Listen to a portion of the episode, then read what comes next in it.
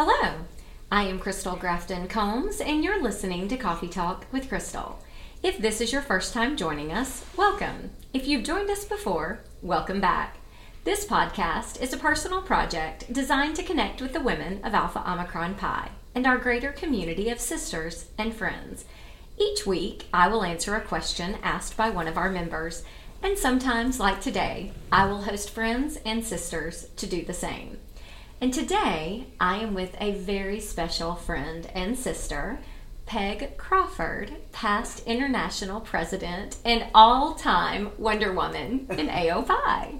Peg, welcome. Thank you. I feel like there are so many things that we could talk about, so I want to start at the beginning.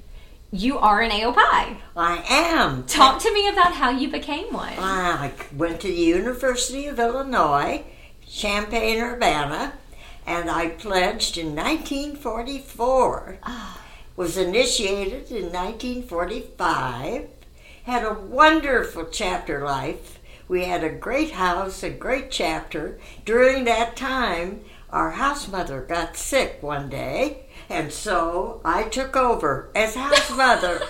And that was a wild time. Of course you did. Because at 10 o'clock, all the girls and their boyfriends were hugging and saying goodbye, and I had to tear them apart and push them out the door.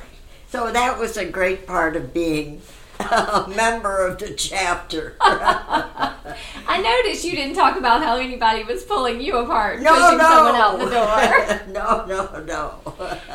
So, Peg, obviously that was the start of what is an amazing journey for you. You were the first member that we awarded our 75-year member pin to. Yes. Which is pretty phenomenal. I know. 75 years is a long time to be an AOPI, but I've loved every minute of it. So we actually have a dear friend and sister sitting with us right here, Jessie Wayne Grimm, one of our international vice presidents. And hello. Jessie is a member of our FICAI chapter. So she obviously has a very special connection to you, because that is the chapter for which you are the person for which it is named. Yes. Yes. University of Chicago. Yes. And I was there. You were. And got them all together.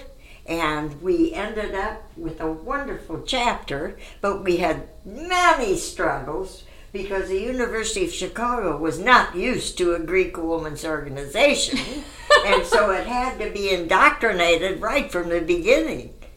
But it was. It was. Yes. How many did we start out with? 59, I think. So. That sounds right. Yeah, that was good. Well, and so, Jessie, you were not the chartering class, right? But you came shortly thereafter. Yes, correct. So I was there with all of those women as the second pledge class. Yeah, we called them pledges back then, not new members, but yes. And so I guess my question is, I remember being a new member and seeing Peg at conventions and other wild AOPI events, right? Leadership institutes, regional meetings back in the day. Did you all realize who she was in our history? Did you understand that she was the Peg Crawford? We did, and we claimed her as our own, even though we knew that she's an iota, but she made us possible. And so we were always forever indebted to her, and we knew how special she was in our organization, and that she took the time on our campus to make us possible. It's just it's a special feeling we'll never be able to quite describe. It was a beautiful thing. It was. It was a wonderful beginning. Yes. Now, Peg, were you international president when FICAI was established? Yes. Yes, I was. Okay. And so tell me, what years? 85 to 89, I was president. Right, and they were installed in 85. Yeah. That's pretty amazing. Great way to kick things off. Oh, right. Yes. Right, yes. So you have so many stories, I'm sure, over the years. But one of the things that I want you to talk about kind of predates maybe being international president for you, and that is about our founders. Oh, yes. I'm probably, for a long time, was the only person still alive who knew them. And Mary Louise Roller was not a founder, but a past international president, and she knew them all very well. And so I sort of palled around with her and learned a lot about the founders from her. And she always talked about, you know, how wonderful they were and how they started AOPI. So, is there anything about them that would surprise our members? Probably that they weren't like outstanding people on their campus. Like they were regular students, and they had a great friendship for each other. And that's what inspired everyone, because they were just good friends and wanted to be friends and have lots of other people be friends with them. I wonder sometimes, we're now at 191,000 initiated members since 1897. Oh my goodness. Like, I wonder sometimes if they ever would have or could have imagined. No, never in a million years. You girls didn't even imagine your chapter would ever be big. No, we didn't. It was a little chapter. We didn't, but we're named for you, and our chapter stands for personal commitment, and that is you, Peg, personal commitment. So seeing you meant anything was possible. Good. That means she's done it well. That's right. Now, Peg, you have a few stories, but one is not an AOPI story, and it's one of my favorite stories about you. And that is that you know a particular celebrity. Oh, Dick Van Dyke.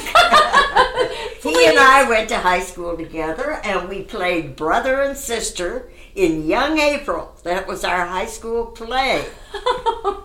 And we were very good friends, good pals. And my favorite story with him was, later they invited us back, Dick and I, to come for the first homecoming for that high school. And so I got there that day for rehearsal for whatever we were going to do, and Dick was an hour late. And when he walked in, I said, "Oh, Dick, you are so talented, but you're never going to get anywhere because you're always late." So I think my friends remind me of that every once in a while. I would imagine that they do. Yes, but he was a delightful person. Always was. Okay, and you all started out doing this stage business that you do, but I think something people wouldn't realize is that you still do it. Oh, yes. Yes. And I am in community theater in Palos Heights, Illinois, and we're doing... On Golden Pond. Are you really? It's starting in a month, March 13th. We're going to be performing for the first time for 2 weeks. But, however, you may remember the movies made from those shows. Was it Catherine Hepburn, maybe?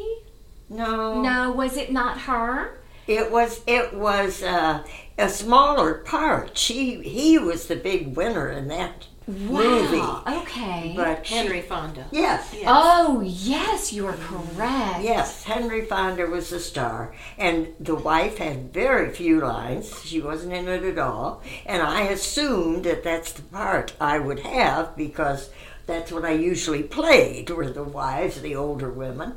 And when we got there to audition, the director said to me, "Have you read the script?" And I said, "No." She said, "Well, you are in every scene. The wife is in everything." She said, "There's so many lines. You're going to have to be learning lines and lines and lines." And I said, "Oh, forget it then. I'm not doing that part." And she said, "Well, the only other part in the play is the daughter." And, of course, with my gray hair and my 93 years... it was a little difficult to think of me as the daughter. And I said, "Well, then I guess I can't be in it." And she said, "Oh, no. We will write a part for you.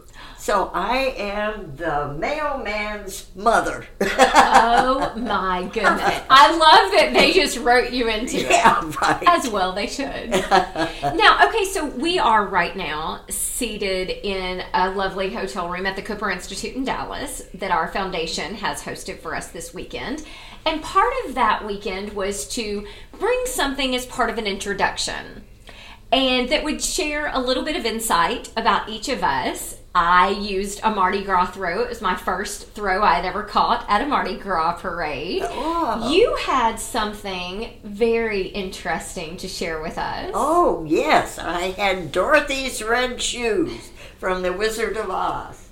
And my mother and I covered shoes with a red satin finish and bows on it. And they were absolutely gorgeous, and I was able to save them.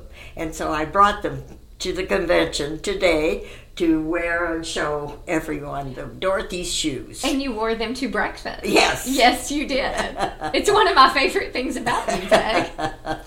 Now, so I will get back to a little bit of AO Pi, but I think it's really amazing for our women to know that while our true legends in AO Pi, we always think that all you do and ever have done is AO Pi, and you've done so many things out of it. I really wanted people to hear those stories. Ah. But you have some really amazing AO Pi stories. Oh, yes. One of them included a trip across the border that you share often at conventions and Leadership Institute storytelling times, but not all of our women get to go to that. So I would love for you to share this story for them. The ridiculous thing is, I've kind of forgotten half of that story. We'll help you along. All right. Help me. All right. You were going to go to a Canadian chapter. Calgary. See, yeah. You do know. See, you knew more than we do about it. Yeah. And you had to take, but there was something about, you were taking all of the ritual equipment and the badges. Right. We couldn't mail it, I remember right? it now.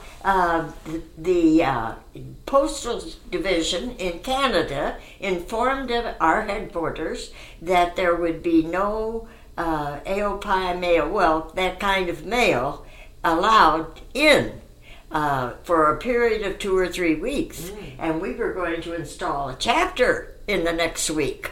And so they said, oh no, you can't bring all of that equipment in.